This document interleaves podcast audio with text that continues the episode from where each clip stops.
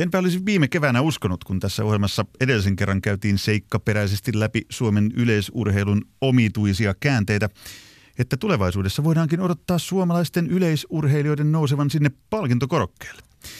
Vielä viime toukokuussa urheiluliiton suuntaan nimittäin satoi murskakritiikkiä huippuurheilijoilta ja SULn talous oli retuperällä. Esimerkiksi var- varustesopimusta ei ollut ja urheilijoiden verkkaritkin piti kierrättää. Mutta nyt siis suunta on ilmeisesti aivan uusi. Ja Suomi palaa tuota pika-arvokisoissa mitalikantaan. Hmm, näin siis käy, jos tämänkertaisen vieraamme suunnitelmat toteutuvat. Urheiluhulluissa tänään SULn uusi puheenjohtaja Sami Itani. Tervetuloa. Kiitos paljon. Kiitos Jussi ja mukava olla mukana. Ja toisena keskustelijan Iltasanomien erikoistoimittaja Pekka Holopainen, joka tuntee yleisurheilumaailman yhtä hyvin kuin oman ei-kierrätetyn verkkaritakkinsa taskut. Tervetuloa. Kiitoksia. Sami Itani, sut valittiin urheiluliiton puheenjohtaja, puheenjohtajaksi viime syksynä ja sä oot nyt ehtinyt julistaa, että Suomi nyt palaa yleisurheilun mitalimaaksi. Se on aika kova lupaus. Seuraavan kolmen vartin aikana me selvitetään, että miten tuommoinen oikein on mahdollista vai onko. Mutta alkuun hyviä uutisia. Pekka Holopainen, sä uutisoit tänään Iltasanomissa, että SUL on vihdoin saanut tehtyä varustesopimuksen, että ei enää kierrätysverkkareita. Huikeeta. Ajatellaan, että Asics, Asicsin tapainen japanilainen jättiläisyritys sai kolme kautta, sai, anteeksi, kaksi kautta sai ihan ilmasta julkisuutta maajoukkueen siivellä.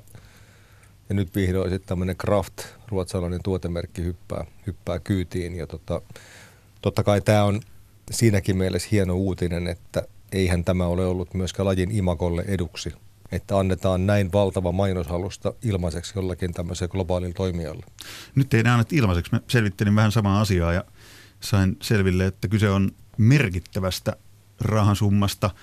Ei ehkä ihan yhtä suuresta kuin mitä se aikaisempi varustesopimus on ollut, mutta lähestulkoon saman suuruisesta kuusinumeroinen summa. vuositasolla aiemmin puhuttiin noin 200-250 tonnia. Nyt me ei, ei jätetä enempää tätä keskustelua pyörimään talouden ympärille, koska sitten me harmaannutaan ja alkaa kasvaa hämähäkiseittejä hartioille. Me palataan talouteen myöhemmin, mutta kerro nyt Sami Itani vielä ne suuret tavoitteet ääneen. Suomen kuvaleiden hienossa haastattelussa julistit jo, että nyt Suomi palaa yleisurheilun mitalimaaksi. Se kuulosti kovin erilaiselta kuin mitä mä olin itse tottunut yleisurheilukeskustelua kuuntelemaan. Niin, kyllähän meidän pitää oikeasti kunnioittaa itseämme sen verran, että me oikeasti uskotaan siihen, että me pystytään saamaan mitalleja. Et, et monessa mielessä niin me ollaan alisuoriuduttu sekä urheiluliitto instituutiona että moni suomalainen yleisurheilija suhteessa odotuksia. Meillä on valtava potentiaali päästä oikeasti menestykseen. Ja loppujen lopuksi äh, moni meitä pienempi maa huonommilla resursseilla, vähemmillä harrastajamäärillä, heikommilla olosuhteilla saa meitä enemmän arvokisamitalleja, niin kyllä me ei voida olla tyytyväisiä siihen, jos me vaan saadaan yksi pronssi jossain kisossa, vaan kyllä meidän pitää pitkästä tähtäimessä päästä takaisin sinne niin kuin useiden mitallien sarjaan ja olen hyvin luottavainen, että siihen päästään. Pekka Holopainen, miltä tämä kuulostaa? Onko se realistista pohjaa, mitä no Sami Itani nyt kertoo? Riossa Tanska mitaleilla, sitten Pekingissä Ruotsi. Norjasta tiedetään erittäin hyvä menestys kolme juoksia veljestä Armand Duplantis. Eli, eli mikäli nämä naapurimaat, ja varsinkin puhutaan Norjasta, niin siellä on harrastajamäärät huomattavasti pienemmät, olosuhteet huonommat, kärki on terävämpi. Tietenkään se ei ole epärealismia, mutta edelleenkin menee aikaa ennen kuin jokin muu kuin EM-taso on suomalaiselle urheilijalle se realistinen taso ottaa se mitali, eikä keihäheittoa lukuun ottamatta. Eli ei nyt vaikka ollaan menty ehkä hieman eteenpäin ja oli ihan hyvät halli em niin tästä kuitenkin on vielä matkaa siihen, että joku suomalainen olisi mitaleilla Dohassa ensi, ensi syksynä. Siihen on erittäin paljon matkaa. Sami Itäni, minkälaista aikataulusta me puhutaan, tai mikä sun korvien välissä on se kuva, että hetkinen silloin mm. me ollaan mitaleilla, ja Suomi? No siis Pekka on aivan oikeassa siinä, että, että, että kyllähän EM-taso just tällä hetkellä silmänräpäyksellä on se me, meidän niin kuin paras mittari. Ja ehdottomasti ensi kesänä, tai anteeksi ensi vuonna 2020 kesällä Pariisissa kilpailtavat EM-kisat on se, on se seuraava, jossa meidän pitää pystyä menestymään ja me tullaan menestymään. Mä oon hyvin luottavainen. Me pystytään saamaan menestystä kaikissa lajiryhmissä, pitkissä juoksuissa, pikajuoksuissa, heitoissa, hypyissä, kävelyissä. Ainakin potentiaalia siihen on globaalit kisat, ehdottomasti sielläkin pystytään menestymään. Onko Doha liian nopeasti? Mahdollisesti, mutta en pitäisi lainkaan mahdottomana, että siellä jo, siellä jo suoriudutaan paremmin kuin aikaisemmissa globaaleissa kisoissa. Kerro vähän, minkälaiset lähtökohdat sulle tähän uuteen työhön urheiluliiton puheenjohtajana? nyt mä palautan mieliin koko ajan sitä meidän toukokuista, toukokuista lähetystä, mistä Kristiina Mäkelä istui siinä paikalla, missä olet nyt ja Pekka Holopainen täällä, niin kyllä se kuva Urheiluliiton toiminnasta ja urheilijoiden tyytymättömyydestä, niin se oli aika lohduton. Mm. Sun lähtökohdat ei ollut ihan hirveän ruusuiset tähän Päin hommaan, vai oliko? Päinvastoin. Niin, niin siis äh, oot oikeassa, että vaikea tilanne ehdottomasti. Äh, mä voin olla täysin rehellinen sen suhteen, että me oltiin, jos ei nyt kriisissä, niin ainakin ongelmissa sekä urheilullisen menestyksen suhteen. Berliini oli kaikkien aikojen huonoin suoritus Suomen yleisurheilulta. Imagon suhteen Suomen urheiluliitto on ollut monta vuotta vaikeuksissa ja sen lisäksi myös taloudellisesti meillä on ollut isoja haasteita. Että eihän se tilanne ole sinänsä ollut helppo aloittaa, mutta samanaikaisesti tämä on, mä oon nähnyt, että tämä on niin kuin täydellinen mahdollisuus tehdä rohkeita päätöksiä ja jotain uutta ja merkittävää ja näin aion myös toimia ja olen jo toiminut. Niin onko tämä nyt se, että kun lähtee uppoavaa laivaa nostamaan, niin ei sitä ainakaan syvemmälle enää Tässä saa on useita, useita elementtejä. Ensinnäkin Sami on haissu linimentiltä niin samoissa ympyröissä kuin suuri osa nykyisestä maajoukkueesta. Hän tuntee ne henkilöt hyvin, hänellä on heidän arvostuksensa. Ja, ja nyt kun haettiin uutta luottamusjohtoa liittoon, niin pakko sanoa, että näiden urheilijoiden toivomus oli se, että kun se vaan nyt olisi jotain muuta kuin se vanha nomenklatuura, vaikka Sami onkin venäläisten klassikoiden ystävä, niin siitä huolimatta tavallaan häntä pidettiin aluksi tämmöisenä ehdokkaana, joka tuli mukaan ikään kuin viemään ääniä joltain muulta ehdokkaalta, mutta yhtäkkiä ne asiat kääntyikin niin, että, että oho, silloin kun se valinta tapahtui, niin tämä, tämä henkilö, jonka jo luultiin saaneen sen valinnan, hän vetäytyi jostain syystä ja yhtäkkiä siellä onkin Sami Itani nuorena ja raikkaana. Ilmeisesti Partakin oli silloin ajettu. Niin, Kyllä mä sinä päivänä ajoin. Joo, niin huomasin, että oleva Sullin puheenjohtaja. niin just. Ja, sen, ja sen jälkeen, mikä tärkeintä, niin hän, Sami otti ekaksi sidosryhmäksi nämä urheilijat, nämä tärkeimmät. Tämä on ehkä vähän ollut vanha luottamusjohdon ongelma, että tärkeimpi sidosryhmin on pidetty ehkä muita luottamusjohtajia mm. ja, ja sponsoreita ja muuta. Ja urheilijat ehkä tuntenut olonsa vähän syrjityksi, mutta Sami jotenkin oivalsi sen, en tiedä opastettiinko sinua vai varsitko ihan itse tohtoriksi miehenä, että, että urheilija kannattaa voittaa puolelle ekana.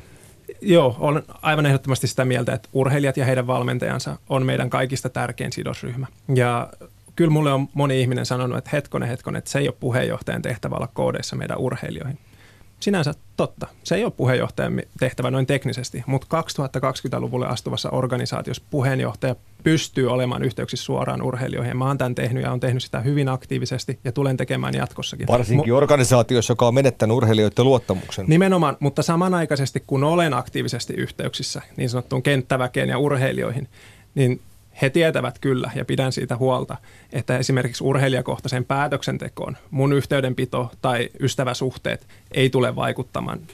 Se kuuluu valmennusjohtajan tontille ja sitä mandaattia arvosta ja kunnioita. Tämä kuulostaa kauhean helpolta. Nyt kaikki onkin yhtäkkiä hyvin. Onko Sami Itani on tämmöinen ihmeiden tekijä, joka vaan ilmestyy paikalle ja urheilijat tavuttaa käsiään ja nyt kaikki menee hyvin. Mitä se konkretia on, mitä, mitä sun pitää nyt alkaa tekemään, jotta nämä suuret tavoitteet – alkaa toteutumaan. Lähdetään ihan konkreettisista asioista. Mitä urheiluliiton pitää tehdä, jotta yleisurheilun menestys palautuu sille tasolle, mistä suurin osa suomalaisista suurin mm. osa suomalaisista haluaa sen olevan? No ihan ensinnäkin meidän täytyy allokoida merkittävästi enemmän resursseja huippuurheilutoimintaan. Mitä se tarkoittaa? Meidän pitää tulla huippuurheiluliitoksi, jolla on muitakin tehtäviä, mutta huippuurheilu on se keskeinen asia. Eikä me voida olla monialaliitto, jossa huippuurheilu on vain yksi muista, muista toiminnoista. Ja tämä on sekä resurssikysymys että identiteettikysymys. Ja mä oon sinänsä tyytyväinen, että jo tämän vuoden budjettiin Meillä on vaikea taloustilanne, me joudutaan säästämään. Me säästetään kaikkialta muualta, paitsi huippuurheilusta. Ja tulen tekemään yhdessä hallituksen kanssa kaikkeni, että ensi vuodesta eteenpäin me pystytään oikeasti investoimaan isosti nimenomaan huippuurheilun. Olkoonkin, että se voi olla pois jostain muualta. Eikö tämä ole se iso ongelmavyyhti? Mulla on tässäkin ohjelmassa puhuttu monen monituista kertaa siitä, että huippuurheilu ja yhtäkkiä menee puuratavelit sekaisin kuntoliikunta, mm. kuntourheilu. Niin nyt selkeästi sä haluat painottua nimenomaan siihen, että huippuurheilu on keskiössä. Ja, siis... ja se aiheuttaa varmasti aika paljon parran pärinää maakunnissa, koska sieltähän on tullut jo nyt vähän tulikiven mm. katkusta viestiä siitä, että hei hetkinen, hetkinen, hetkinen, että ei se, ei se voi mennä näin. Samaan aikaan suomalaisille on kovin tärkeää kaikkien mittausten mukaan se huippuurheilun menestys. Ja, ja vaikka yleisurheilu sinänsä voi hyvin, noin 30 000 harrastajaa lajilla, niin kaikki ymmärtää sen, että tämä tilanne ei ilman jossain vaiheessa tulevaa huippurheilun menestystä ole pysyvä. ne mediakulutusluvut eivät, jotka on edelleenkin ihan järkyttävä hyviä, ne eivät ole pysyviä, jollei jossain vaiheessa Suomi ole varteutettava huippurheilumaa yleisurheilussa. Mut silti Nyt tämä, mennään vielä vähän vanhoilla kyllä, bensoilla. Mutta silti tämä esimerkiksi Urheiluliiton liittovaltuuston puheenjohtaja Jarmo Hakanen arvosteli sun kuvalehdissä antamiin kannanottoja, just nimenomaan tämän suhteen mm. tähän huippuurheiluun päin kallistumisessa. Äh, no joo. Mistä kertoo? Se kertoo ensinnäkin siitä, että, että, että mä en ole kenties viestinyt riittävän selkeästi sitä, että tässä ei ole kyse arvovalinnoista. Mä en henkilökohtaisesti näe huippuurheilua tärkeämpänä kuin vaikka harrasteliikunta. Kyse on roolinjaosta eri toimijoiden välillä. Ja jos Suomen urheiluliitto ei ota eksplisiittisesti omistajuutta meidän huippuyleisurheilusta, niin ei taatusti mikään muukaan taho tuu sitä ottamaan. Ei OKM, ää, ei olympiakomitea eikä se heille kuuluisikaan. Seuroilla, urheiluakatemioilla ei ole siihen resursseja. Meidän täytyy se tehdä. Ja ehkä tämän olisin voinut viestiä, viestiä paremmin, jolloin tällaisia ää, sanotaanko media irtiottoja ei olisi tapahtunut, mutta samanaikaisesti niin kyllähän mä joudun niin kuin rehellisesti sanoa sen, että kyllä mulla on vähemmän niitä kabinettikaveri olalle taputtajia kuin viime syksynä ja, ja jos se on se hinta, mikä mun pitää maksaa siitä, että suomalainen yleisurheilu voi paremmin, niin maksan sen mielelläni. Kaverit vähenee. Ei toi sun duudi kauhean helpolta silti vaikuta, kun, kun miettii sitä tuosta näkökulmasta. No ajatellaan Sami riskejä, eli hän sanoi tullessaan puheenjohtajaksi, että Suomi palaa mitalisti pöytiin. Sama sanoi Jorma Kemppainen ennen Berliiniä ja kappas, mitä tapahtui Jormalle Berliinin jälkeen. Eli en vaarallinen ennustus. Miten sä Sami pitää huolen, että, että sulle ei käy samalla tavalla? No siis, ää... Sä lupaat Dohaan tuosta niinku viisi mitalia ja sitten sen jälkeen tuut uudestaan tähän studioon ja se olikin sitten viimeinen lähetys. Joo, ei, no mulla on kolmivuotiskausi ja voin sen kyllä sanoa ja tämä nauha varmaan löytyy myöhemmin, että jos me ei kyllä. 2020 kesällä on EM-kilpailut ja olympialaiset, jos me ei silloin menestytä, niin se on ensimmäinen mittarin paikka. Mitä se tarkoittaa se menestyminen siinä? Mitalleja, se tarkoittaa mitalleja. Jos me ei silloin saada mitalleja, niin silloin on Itanin poika epäonnistunut ja voitte olla taatusti varmoja, että Itanin poika jatka seuraavalle kaudelle. Mutta mä oon hyvin luottavainen, että tähän keskusteluun meidän ei tarvitse 2020 ryhtyä. Tänään urheiluluissa kuullaan, kuinka Suomi saadaan nousemaan yleisurheilun mitallimaaksi, vai saadaanko? Äsken Sami Itani teki kovan lupauksen, että jos 2000 mikä se vuosi olikaan, 20, 20. Jos silloin ei ole mitalleja kaudassa, niin sitten Itanin poika ottaa ja lähtee. Ilman muuta näin tehdä. Suoraa puhetta, niin kuin urheiluluissa on tapana keskustelemassa siis Urheiluliiton tuore puheenjohtaja Sami Itani ja Iltasanomien erikoistoimittaja Pekka Holopainen. Minun nimeni on Jussi Paasia, ohjelma Urheiluhullut. Pekka Holopainen, sun kanssa puhuttiin, vaihdettiin ajatuksia lyhyesti siitä, miten niin monista lahjakkaista ja lupaavista junioreista yleisurheilussa ei tulekaan sitä aikuisiellä – niitä huippuja, joita vaikka naapurimaissa on totuttu näkemään. Niin mitä sanot, mikä se suurin syy siihen on, että miksei niitä pystyt jalostamaan riittävästi, jotta niitä mitalleja, joita tänäänkin etsitään, niin tulisi? Mm. Eka syy tietysti on se, että tietyt lajit, jotka kärsii samasta hävikistä itse asiassa, on vaikka nyt paini, hiihto, niin ne on tosi kovia. On tosi kovaa ja vaativaa edes jaksaa unelmoida jostain, saati yrittää tosissaan tavoitella sitä unelmaa. Mutta tota, yksi asia, mikä tulee mieleen on, että on, onko tällä hetkellä yleisurheilussa nuorella, joka on lahjakas, ensinnäkin pitää olla tosi peruslahjakas, näkyvissä niin semmoista ammattimaista putkea, joka vie sinne huipulle, joka olisi niin riittävän matala riskinen sillä tavalla, että siihen uskaltaa hypätä ja vaikka uskoo siihen, että ehtii hoitaa opintoja siinä sivussa hieman, mutta ehkä ei niin intensiivisesti kuin vaikka tohtori Itani. Eli, eli tavallaan onko meillä se ongelma, että liian monet tosi lahjakkaat nuoret katsoo ne riskit liian korkeiksi, ei ikään kuin uskalla hypätä sen kortin varaan, jonka nimi on yleisurheilu, vaikka vähän mieli tekisikin. Varmasti se on jossain määrin ongelma. Ja mä näkisin, että yksi tapa, millä me päästään siitä yli, on entistä aggressiivisemmin keskittää meidän palveluita ja toimintoja ja myös urheilijoita. Ja tämän pitäisi tapahtua jo ikään kuin lukioikäisestä lähtien. Ja se vaatii, vaatii myös totta kai riskinottoa urheilijalta, mutta ennen kaikkea meillä pitää olla rakenteellisesti niin puitteet, jossa se on vähän turvallisempaa kuin nykyisin. Ja siihen me pystytään. Ja se on myös kustannustehokkaampaa kuin tällä hetkellä. Me ollaan varsin hajanaisesti organisoitu ää, urheilumuoto.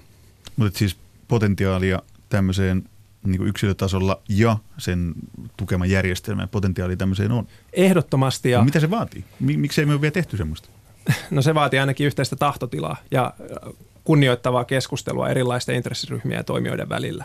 Ja tätä mä oon itse hyvin niin kuin selkeästi halunnut, halunnut lähteä ajamaan, että kuuntele erilaisia mielipiteitä, kohtaan ne, kohtaan ne silmästä silmää, mutta tiedän kyllä, että, että kaikkia en pysty miellyttämään ja teen senkin selväksi, mutta, mutta kuunnellaan ja oikeasti keskustellaan. Tätä ei mielestäni ole ehkä riittävästi yleisurheilussa, mutta ei varmaan muutenkaan suomalaisen urheilujohtamisessa ollut viime vuosi, vuosina ja kenties vuosikymmeninä.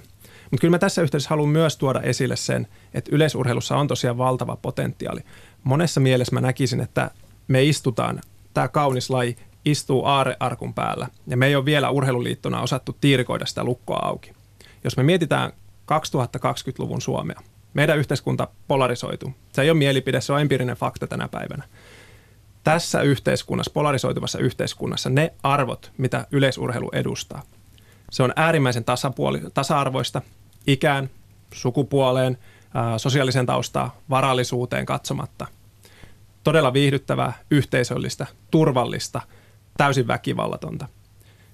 Mikäli tällainen urheilumuoto ei ole 2020-luvun urheilumuoto, niin mä oon paljon enemmän niin huolissaan tästä meidän yhteiskunnasta kuin suomalaisesta yleisurheilusta. Et mä näkisin, että itse asiassa semmoinen uusi tuleminen on hyvinkin mahdollista ja me saadaan myös massoja lisää, jolloin niitä yksilöitä, yksilöitä taatusti tulee sinne putkeen enemmän. Mä palaisin siihen, mistä Pekan oli puhetta aikaisemmin, siihen vaatimustasoon. Musta tuntuu välillä monta kertaa, kun tässä myös puhutaan eri lajeista, varsinkin kun mennään kestävyyslajeihin tai just yleisurheiluun, jos, jos se vaatimustaso on niin valtava. Siis sellainen, että siinä ei millään muulla paitsi ihan järjettömän kovalla työllä, jopa niin kuin itsensä rääkkäämisellä. Sä tiedät entisenä huippuurheilijana sen erittäin hyvin. Niin mä taas kääntäisin vähän keskustelua siihen, että onko yhteiskunta enää niin kuin valmis siihen, että, että ihmisiä saa, tai ihmiset mm. saa rääkätä ja ihmisiä saa rääkätä siis hyvällä tasolla. Täällähän kävi Virpi Sarasvuo taannoin, joka nimenomaan sanoi, että eihän kyse ole mistään rääkkäämisestä, vaan kyse on mielettömästä mahdollisuudesta ja sen hyödyntämisestä. Eli hän niin kuin, aidosti kunnianhimoinen nuori urheilija – ei hän koe rääkkäävänsä itseään, vaan hän kokee, että nyt tehdään kova harjoitus. Kyllä, se on juuri näin. Se on tota, hyvin, hyvin eri tilanne.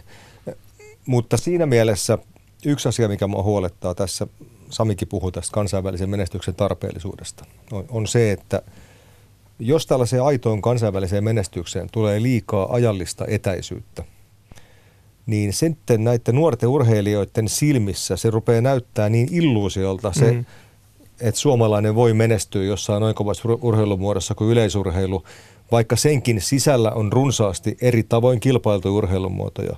Sanotaan, että moukariheitto varmasti ei ole yhtä kilpailtu kuin vaikka tonni vitosen juoksu, eli siellä on monenlaista lajia yleisurheilun sisällä. Tämä on huolestuttava asia ja tämänkin takia se kansainvälinen huippumenestys, mitä pikemmin se parempi olisi kovin tarpeellista. Sami, jatko saman huolen Pekka Holpaasin kanssa? Joo, on, on aivan ehdottomasti samaa mieltä, että jos meille tulee pitkä mitalliton putki, nollat taulussa vuodesta toiseen, niin kyllähän se alkaa näkyä, näkyy siellä harrastajamäärissä. Ja tämä ei ole niin kuin joko tai kysymys, vaan sekä että kysymys, että huippuurheilu tarvii massoja, harrastajia. Kaikista ei tarvitse tulla huippuurheilijoita, mutta me tarvitaan massoja. Mutta yhtä lailla ne massat tarvitsee niitä esikuvia, idoleita, konkretia. Ja tällä hetkellä me ei ole riittävästi pystytty tarjoamaan sitä konkretiaa. En, en mä halua yhtään väheksyä sitä, että meillä on paljon huippuurheilijoita jo nytten, mutta me tarvitaan myös enemmän menestystä. Miten sitten erikoistuminen tiettyihin lajeihin? Sä otit tässä esille sen, että jossain lajissa on selkeästi helpompaa menestyä kuin selkeästi, toisessa. Mutta, no, mutta selkeästi, mutta siis, että lähtökohdat on ihan mm. erilaiset. Otit tonnin 500 juoksun tai sitten moukariheiton, niin onhan se lähtökohta ihan toisenlainen. Kyllä. Niin siitähän on aika hyviä esimerkkejä, eikö ole, että miten niin erikoistumalla joku maa tiettyihin lajeihin niin sitä alkaa saamaan menestystä. No Samita, kyllä, niin... silloin, kun, silloin kun Andreas Turkisen heitti keihästä, niin Norjassa sai hopeamitalin 68 metrin heitolla. Kyllä. Yksi keihäheittäjä, mutta se saattaa riittää joskus.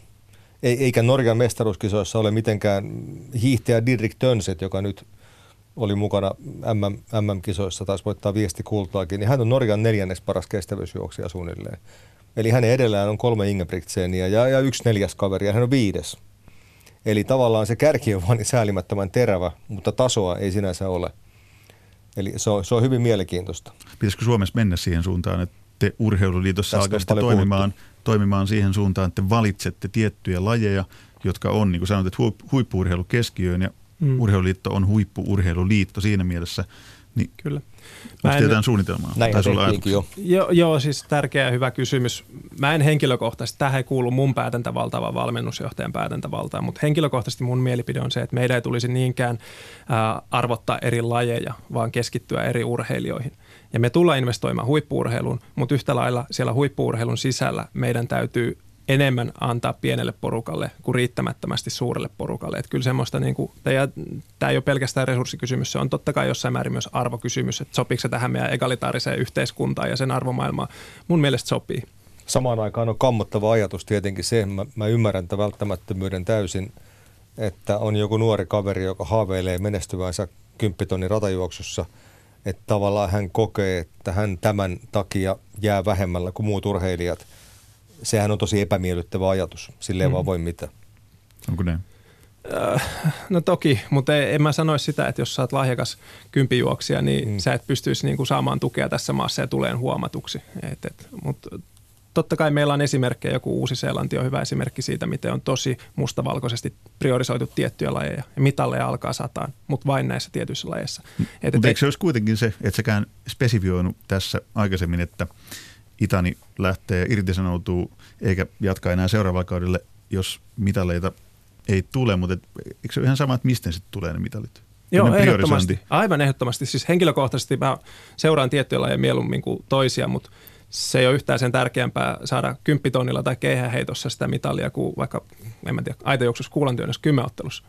Mutta silloin just priorisointi kannattaisi tehdä. Jos halutaan, tavoite se on saada se mitalleita, jotta Se kannattaa tehdä urheilijoiden välillä, ei lajien välillä. Se, se on se mun viesti. No onnistuuko semmoinen Suomessa? Nyt kun mennään kovaa vauhtia siihen, että ei, ei enää niin saisi olla sitä eliittijoukkoa, vaan pitäisi antaa kaikille tasapuolisesti. Onko tätä vaaraa olemassa, että jos sä haluat ajaa tai haluatte urheilijoita ajaa voimakkaasti sitä terävintä kärkeä ja tuupataan näitä eteenpäin. Ongelma minkälaisia ongelmia siitä Siinä on ongelma se, että, että yleisurheilussa kun on niin monta kilpailumuotoa, niin siellä on aina meneillään jonkun lajin buumi. Aikanaan Pentti Nikula aika oli seiväsbuumi, sitten oli kestävyysjuoksubuumi ja no ainahan jonkunlainen keihäsbuumi on. Suomeen mahtuu vain yksi asia kerralla. Aitajuoksubuumi, aitajuoksubuumi mm. on nyt ollut kova. Eli, eli tavallaan kun yleisurheilun rikkaus minun mielestäni, joka olen vähän konservatiivi tässä asiassa, niin on nimenomaan se, että siellä on niin mielettömän monta upeata lajia, joita mä haluan seurata kaikkia – ja mä totta kai haluaisin, että Suomi menestyisi niissä kaikissa. Samalla mä ymmärrän tämän asian, että se ei vaan mitenkään mahdollista, vaan että näitä huippusatsauksia pitää jollain tavalla suunnata tietyille urheilijoille, mutta siinä Sami oli oikein jäljellä, että ehkä me pitää ensin katsoa, ketä ne urheilijat on, eikä se, että ketä, mitä ne lajit on. Eikö niin? On, on just tuota mieltä Pekka ja, ja siis kyllä me pystytään tekemään näin. Se vaatii se vaatii johdonmukaista johtamista ja se vaatii kovia päätöksiä ja niitä tehdään. Ja esimerkiksi henkilökohtaisesti koen, että mä olin hyvin avoin mun linjausten suhteen syksyllä puheenjohtajavaalikampanjan aikana. Ja mä sain todella vahvan mandaatin, joka ei pelkästään tarjoa mulle mandaattia, vaan myös velvollisuuden alkaa nyt toteuttamaan niitä asioita, mistä mä oon puhunut. Ja tämän tulen tekemään ja mulla on myös hallituksen luottamus tehdä niin. Sä kerroit, että sä oot urheilijoiden kanssa ollut paljon tekemisissä. Kuvaile vähän, mitä, mitä se on, miten siis entisiä huippurheilukollegoita varmaan löytyy pilvin pimein. Mitä sun työ käytännössä on näiden urheilijoiden kanssa? Puheenjohtajana niin, urheilijoiden kanssa. No se riippuu. Aikaisemmin riippuu. se kerroit, että aikaisemmin oli jonkunlainen muuri siinä, että ei puheenjohtajan ei kuulu pitää urheilijoihin niinkään yhteyttä, vaan istuu lämpimässä offisessa. Ei, en mä ihan, ihan noin sanonut, enkä, enkä siis missään vähän nimessä, ehkä, vähän ehkä niin, enkä missään nimessä halua kritisoida yhtään edeltäjääni, en missään nimessä. Päinvastoin mulla on suuri arvostus kaikkia kohtaan. Uh, Hyvin usein urheilija lähestyy minua ongelman kanssa. Ja mä sanon, että tämä ei ole mun päätäntävallassa, mutta mä pidän huolen, että se tulee oikeiden ihmisten kuuloon. Minkälaisia ja, ongelmia sieltä on tullut? Mua kiinnostaa, koska niitä tuotiin esiin silloin keväällä tosi paljon ja tuntui siitä, että siellä on valtava ongelmavyyhti urheilijoilla siitä, että he ei kokenut saavansa urheiluliitosta tarpeeksi tukea. Niin. No esimerkiksi joku hyvin pragmaattinen arkipäiväinen keissi, että joitakin tukieuroja ei saa omalle tilille laskutettua. Tyylinen keissi, että missä ongelma, miksi kestää. Mä tarvin ne tänään, että mä pystyn maksamaan mun leiri. Se ei ole puheenjohtajan homma hoitaa sitä, mutta se ei ole multa iso vaiva välittää viestiä oikeille henkilöille ja tulee tehdyksi. Ja myös nämä urheilijat kokee, uskoisin minun hyvin helposti lähestyttäväksi, koska, koska tunnen heidät henkilökohtaisesti tai sitten heidän hyvän ystävän tunnen vähintään henkilökohtaisesti. Ja mä näen, että se on, se on tärkeää. Sellainen asia, mihin ei vielä hirveästi tässä lähetyksessä tultu, on se, että tässä Sami tauolla mainitsi, että heillä on liitossa seurapalveluissa kahdeksan henkilöä ja samaan aikaan niin huippuurheilutukitoimisvalmennuksessa on kolme, yhteensä 11. Ehkä seura suhdeluku on hieman väärä. Ja samalla matkallaan akateemiseen, akateemiseen loistoonsa Sami Itani piipahti Stanfordin yliopistossa, joka on merkittävä urheiluyliopisto, jossa pyörii merkittävä yleisurheiluohjelma, jossa on paljon valmentajia, ää, urheilijoita, joilla on täystipendi, kaikki pelit ja vehkeet turvattu. Sami, mikä on ihan rehellisesti niin suomalaisen huippuurheilun valmennuksen tila tällä hetkellä? Miten paljon valmentajilla hmm. on aikaa ja energiaa tehdä sitä työtä, kehittää itseään ja niin edelleen? Se ei ole hyvä. Hmm. Voin sanoa suoraan. Meillä on mahtavia valmentajia, meillä on päteviä valmentajia, meillä on osaamista ja tietotaitoa. Sitä mä en lähde kyseenalaistamaan, mutta onko näillä valmentajilla resursseja oikeasti toteuttaa sitä, sitä heidän työtänsä? Kun mä puhun, että meidän pitää investoida huippuurheiluun, niin mä itse asiassa tarkoitan nimenomaan, että meidän pitää valmennustoimintaa investoida rahaa, eikä niinkään suoraan urheilijoille välttämättä antaa. Et, et ehdottomasti tarvii lisää resursseja tuohon valmentamiseen. Me tarvitaan enemmän täyspäiväisiä valmentajia. Se ei tarvitse olla urheiluliiton palkkalistoilla. Se voi olla urheiluliiton tukemana esimerkiksi seuran palkkalistoilla. Me tarvitaan valmentajia lisää. No mistä se kuuluisat resurssit saadaan? Tässäkin nyt visioitu kaikenlaista ja sitä päädytään siihen, haluttiin tai ei, niin kuin mä halusin harmaasta talousaiheesta, ei harmaa talous, vaan pölyisestä talousaiheesta pois. Mutta sitten päädytään lopuksi siihen, että okei, tämä vaatii rahaa. Nyt niin kuin Holle äsken sanoit hyvin, niin rahaa siihen, että on tar- riittävästi valmentajia. No mistä urheiluliitto nyt sitten alkaa taikumaan rahaa? Sanoit, että taloustilanne on haasteellinen, mm. nyt ei tarvitse enää verkkareet kierrättää uuden varustesopimuksen myötä, mutta mistä rahat? Taloustilanne on haasteellinen, mutta se on kääntynyt parempaan. Voin sen sanoa, että meillä on itse asiassa ollut erittäin hyvä alkuvuosi kaupallisesti pitkästä, pitkästä aikaa. Mä oon tosi kiitollinen meidän operatiiviselle organisaatiolle. He on tehneet hienoa työtä. Eli myynti alkaa vihdoin niin toimimaan? Vihdoin. Tänään on ensimmäinen huhtikuuta. Me ollaan tänä päivänä jo saatu meidän koko vuoden myyntibudjetti kasaan. Ja ei ole edes ruotsiottelua tänä vuonna Suomessa. Se, se ei ole riittävän hyvä suoritus, koska meidän myyntibudjetti on sellainen, että me saadaan nenä just pinnan päälle. Ja se ei voi riittää suomalaisessa yleisurheilussa, vaan meidän pitää pystyä investoimaan. Ja mä uskon, että kaikista paras tapa on saada myyntiä lisää, jotta me voidaan investoida, mutta totta kai, jos näin ei tapahdu, niin sitten meidän täytyy tehdä joko luovia tai pragmaattisia ratkaisuja siitä, että saadaan muualta, muualta resursseja sitten sinne huippurheilutoimintaan. Mikä on tota, niin Helsingin EM-kilpailujen, jotka muuten oli Samin ö, debyytti ja myös viimeinen kerta arvokilpailuissa. Niin Siinä tota, tuli kolme arvokisaa samalla. Ensimmäinen, viimeinen ja se ainoa. Ja tykkäsi. Niin, niin tota, miten ne vaikuttaa vielä teidän toimintaan ja ne tappiot, joita sieltä kertyy vähintään tarpeeksi? Joo, tämä on tosi iso, iso asia meille, että me ollaan nyt käytännössä saatu ne ne velat kuitattu ja ne on kuormittanut meidän toimintaa paljon ja me on jouduttu säästämään sen vuoksi. Mä sen verran tässä nyt puolustelen urheiluliittoa, mitä, mistä urheiluliitto yleensä ei ole mua syyttänyt, eli sen puolustelemisesta. Mä sanoa, että mitä tämä nyt niin, oikein tapahtuu? Niin, tota, 2000, 2016, 2016 neljästä pääkumppanista lähti kolme ja ne oli jokainen tuollainen 250 000 euroa vuosi. Samaan aikaan pitää myös todeta, että eräs maailma ikään kuin päättyi. Sellaisia sopimuksia vaan ei enää tuolta mikään yhtiö ei tee semmoisia diilejä enää. Ajatellaan tätä varustediiliä. Tämä Asiksin sopimus oli 250 000 euroa vuosi, neljä vuotta. Mikään varustevalmistaja maailmassa ei ole valmis maksaa urheiluliitolle läheskään semmoisia rahoja enää. Eli, eli tavallaan eräs maailma katosi myös samalla alta. Eli ei se ollut pelkästään liiton myyntiorganisaatio kyvyttömyyttä tämä asia. Ei, ei missään nimessä. Urheiluliitossa on tehty paljon hyvää työtä jo aikaisemmin. Mutta sä myönnät tämän faktan, mistä mä nyt puhun, että näinhän se totta kai myönnän, että, että, että kyllähän markkinat muuttuu ja, ja pitää olla realistinen odotuksissa, mutta samanaikaisesti niin kyllä meidän pitää osata ja uskaltaa myös tavoitella isoja asioita ja tehdä merkittäviä muutoksia, jotta ne saavutetaan. Ja mun mielestä me ollaan jo nyt alkuvuonna tehty tuon kaupallisen toiminnan suhteen merkittäviä muutoksia ja mä uskon, että me pystytään oikeasti pistämään hintalappu, joka me ansaitaan meidän, meidän tuotteisiin ja palveluihin jatkossa talouspuoli, se saa jäädä nyt, palataan sen kenttätasolle.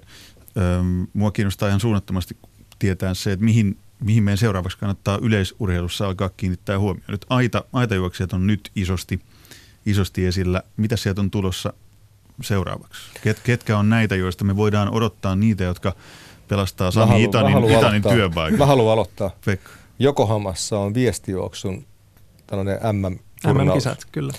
Ja tota, siellä, jos Suomi sijoittuu 16 parhaan joukkoon pikaviestissä, niin tämä joukkue pääsee MM-kilpailuihin Dohaan. Olihan Suomi myös 2005 MMissä ja, ja 83, mutta silloin mentiin ikään kuin isäntämaan mandaatilla. Mm. Se olisi tosi kova juttu, mikäli Suomi karsis itseensä pikaviestiin Dohaan niin kovaa, että sitä valitettavaa harva edes ymmärtää, miten, miten hurja juttu se olisi. Se, on, se olisi ihan valtava juttu päästä pikajuoksuissa niin MM, MM-välieriin asti joka tapauksessa. Ja se on hyvin mahdollista. Se vaatii huippuonnistumista meidän viestijoukkueelta, mutta se ei vaadi sen parempaa onnistumista kuin Berliinissä viime kesänä. Et ikään kuin omalla hyvällä tasolla urheileminen antaisi jo pääsyliput Dohaan. Mutta on meillä totta kai paljon muitakin lajeja, paljon muutakin hyvää seurattavaa. Ja, ja kotimaan kisoissa tulee olemassa, olemaan varmasti monta lajia, joissa meillä on useita, useita kovatasoisia urheilijoita. Uh, Mutta jos me puhutaan Dohan mitallikandidaateista, niin esimerkiksi naisten aitajuoksu. Voidaan saada täysjoukkue, kolme urheilijaa, voidaan saada enemmän kuin kolme rajan ylittäjä, mutta ei ehkä ihan sinne mitalitasolle niin vielä välierä, tänä vuonna. Välierätaso on realismia. Niin, välierätaso, mm. miksei huippuonnistumisella jopa, jopa niin kuin finaalipaikka. Mutta esimerkiksi miesten keihässä, niin, niin tiedän sen, että Oliver, Antti, Tero, kaikki pystyy huippusuorituksiin. Kaikilla on hyvä tilanne nyt. Ja sieltä voi tulla tulla menestystä. Tietysti ja mit- potentiaali ihan Helanderille ilman muuta paras. Eli ajatellaan nyt, niin kuin, jos ajatellaan mitalia kylmästi Dohasta, niin kyllähän periaatteessa mun mielestä Helander – jolla on se valtava potentiaali, niin kyllä hän on niin kuin ainoa, joka sen realistisesti voi ottaa, jos siitä ei tule joku ihan eriskummallinen kilpailu, joku mieletön aavikon hiekkamyrsky, legendaarinen, niin tota, luulenpa, että hän, hän on tavallaan se ainoa, ainoa kandidaatti siihen. Otitte keihään puheeksi, niin kun mä ehdin kissaa sanomaan, niin suomalaiset on varmaan enemmän kuin huolissaan siitä, että aikaisemmin voitiin luottaa aina siihen, että ainakin keihäästä tulee. Että vaikka kaikki muu romahtaa, niin ainakin keihäästä tulee. Ihan samalla tavalla kuin Iivo Niskanen ottaa sen yhden tarvittavan mitalin ja kaikki on lainausmerkeissä hetken aikaa ihan hyvin. Niin keihässäkin se on näyttänyt pitkään siltä, että, että Suomi on ihan selkeästi alkanut putoamaan siitä kelkasta, että ei voida enää odottaa mutta nyt, mutta nyt kelkka on taas kääntynyt. Oliver siinä on, on, on yksi. Kyllä, hän on. Ja hän muitakin on, hyviä junioreita. Joo, siinä on 5-6 oikein potentiaalista hyvää tyyppiä nyt tulossa. Ja Petteri Piironen on tehnyt erittäin hyvää työtä kuortaneella näiden, näiden herrojen parissa. Eli keihän sitä voidaan siis Ehdottomasti voidaan jatkossakin, mutta mä en haluaisi unohtaa esimerkiksi Teroa tai Pitkämäkeä tai Ruuskasta. Et, et, heillä on taatusti vielä oma sanansa sanattavana ja, ja huippuurheilijoita ja investoivat paljon ensi kesään. No mä veikkasin Pitkämäelle hänet tavatessani, että uskoin, että hän heittää ensi kesänä noin 86 metriä. Hän piti arviota niin imartelevana. Mutta tota, tietysti hän on vaatimaton hän on mies, vaatimaton, saattaa kyllä. olla. Joo. Niin heittää Dohassa kuitenkin 88 ja ottaa sen hopean. Niin, hänessä on sellainen taipumus Pitkämäessä, joka muuten, mihin ei tässä vielä myöskään ole puututtu. Että, no meillä on kuusi minuuttia, joo. viisi puoli minuuttia aikaa, nyt puututaan. Eli, eli kysehän on aina niin kuin tuossa lajissa ennen kaikkea paineensietokyvystä. Ja se on yksi, mitä mä ihailen eniten yleisurheilussa, on se, että miten hurjan paineen alainen se tilanne on, kun sun pitää pystyä tekemään huippusuoritus teknisten raamien puitteissa. Eli pituushyppikin olisi helppoa, kun saa sypätä mistä vaan, mutta sun pitää mm. osua lankulle ja niin edelleen. Niin tällaiset pitkämään kaltaiset tyypit, jotka pystyy tekemään sen lähes tulkoon maksimisuorituksensa siinä tilanteessa, kun se nyt sitten pitää tehdä. Ja se, että sä oot fyysisesti ihan huippu, niin tämä vielä siihen päälle niin korostaa musta huippuyleisurheilun suuruutta Kyllä. monessa mielessä. Tämä on aika hyvä yleisurheilun mainos noin niin kuin ylipäätään laina, niin onhan siellä myös haasteita yleisurheilulla. Jos mietitään kiinnostavuudenkin kannalta, niin siihen etsitään koko ajan, että miten saadaan se kiinnostavuus pysymään niin kuin nuorempien katsojien keskuudessa tai nuoremman yleisön keskuudessa. Mm. Tämä polveilee iloisesti tämä keskustelu, mutta tulee niin hyviä pointteja välillä. Sami Itä, niin minkälaisia uhkakuvia yleisurheilun kiinnostavuudella? Onko niin. olemassa? No e- ensinnäkin esimerkiksi näin Yleisradion lähetyksillä oli todella paljon katsojia viime kesänä. Ja ensimmäistä kertaa pitkään aikaa myös nuorten katsojien osuus mm. kasvoi mm. maltillisesti, mutta kasvoi kuitenkin. Trendi on kääntynyt, että et, äh, siellä on potentiaalia. Mutta kaikista eniten mä oon huolissani nimenomaan nuorista pojista. Ja miten me pystytään kamppailemaan esimerkiksi pallolulajien kanssa, varsinkin kaupungeissa yleisurheiluna, että me saadaan ne lahjakkaat nuoret pojat yleisurheilemaan tai tekemään monta lajia, muun muassa yleisurheilua samanaikaisesti. Se ei olisi keneltäkään mitään pois. Et jos meillä on lahjakas nuori tyttö vaikka tuolla Leppävaarassa Espoossa, niin pidän hyvin hyvänä mahdollisuuksia, että hän ajautuu yleisurheilun pariin tavalla tai toisella. Mutta lahjakkaan, urheilullisesti lahjakkaan pojan saaminen yleisurheilun mukaan on, on ongelma. Ja tällä hetkellä meidän toiminnassa meillä on yli 30 000 urheilijaa, yli 70 000 jäsentä seuroissa, kaksi kolmasosaa on naispuoleisia tai tyttöjä. Mutta Sami, sano mulle, sano mulle sitten Sami tämmöinen asia, mikä mua, tässä ei nyt ole mitään sovinismia takana. Et minkä takia kun meillä on harrastajien pääosa tyttöjä, lajin tuleva porukka, massa on enimmäkseen tyttöjä, niin minkä takia meidän naiset eivät sitten urheile kansainvälisellä huipulla, vaan kaikki nämä menestyjät käytännössä on ollut miehiä jo vai kuinka pitkän aikaa?